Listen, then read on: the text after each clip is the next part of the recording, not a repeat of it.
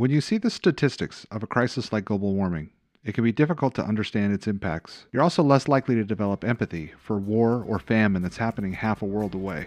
But when it happens in your neighborhood, you take notice. And when it happens to you, you'll never forget it. Taking all of our big ideas and funneling them down into a story that has resonance for a single audience. That is the topic on today's episode of Video Production Daily.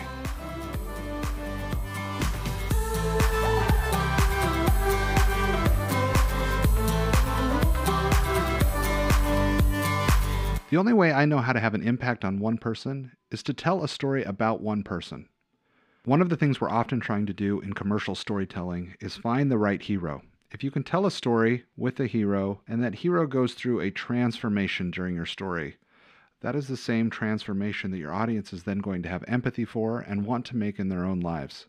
This is the core principle of finding the right business success story or customer testimonial. What you really want to do is set the brand that you're working with up for success by finding the right hero and telling their story. Now, why do we do that? Because it's so difficult to get people to resonate with really big ideas. When you're creating a product for the marketplace, people don't really care about how it affects tens of thousands of people, but they're hyper interested in how it's going to affect their lives or what it can do for them. And you can show them the impact it's going to have by putting them in someone else's shoes and showing the impact on a single person. This is one of those principles that works perfectly as you talk about it in hypothesis, but when it gets practical, it can get difficult. It's really easy to do this when you're talking about a B2B customer success story. You simply feature a business that's adopted a new technology or product and show how their business is transformed, making them the hero. It can be more difficult when doing things like covering an event and trying to show the experience that thousands of people had all in a common arena.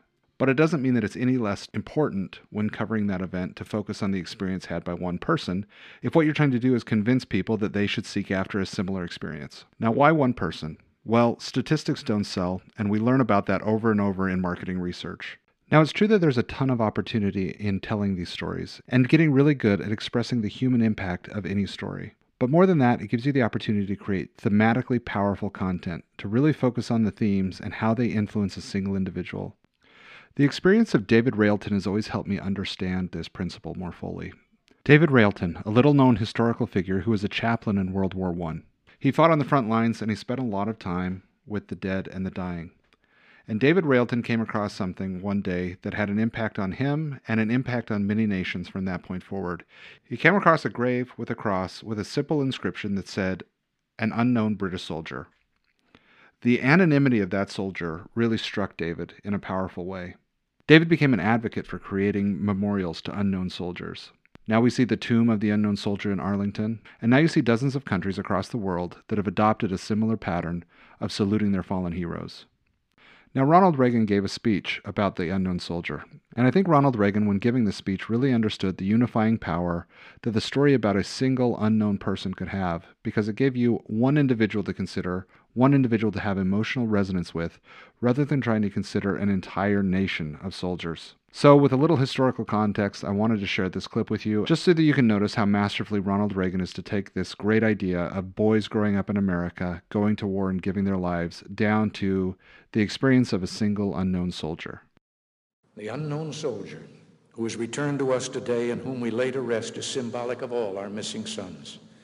About him we may well wonder as others have. As a child, did he play on some street in a great American city? Or did he work beside his father on a farm out in America's heartland? Did he marry? Did he have children? Did he look expectantly to return to a bride? We'll never know the answers to these questions about his life.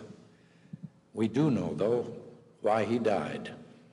He saw the horrors of war, but bravely faced them, certain his own cause and his country's cause was a noble one, that he was fighting for human dignity, for free men everywhere. We can be worthy of the values and ideals for which our sons sacrificed, worthy of their courage in the face of a fear that few of us will ever experience, by honoring their commitment and devotion to duty and country. Now, this is certainly a solemn example, and it deserves a lot of reverence and respect. Now, the theme is very human, and perhaps it's given you the opportunity to consider the impact that war has on a single soldier. And although this is a unique theme, I don't feel like the communication tactic is unique. I feel like taking any message and boiling it down to the impact that it has on a single individual can help the idea more fully resonate with any audience. Certainly it's a skill and an opportunity to be able to take a complex idea and tell a story about a single human individual so that it resonates with an audience and you can drive them to action. And since we did share that clip with a solemn and reverent and respectful theme, it's a great reminder to keep themes at the center of what you do to unlock the power of human potential to do good things with your media.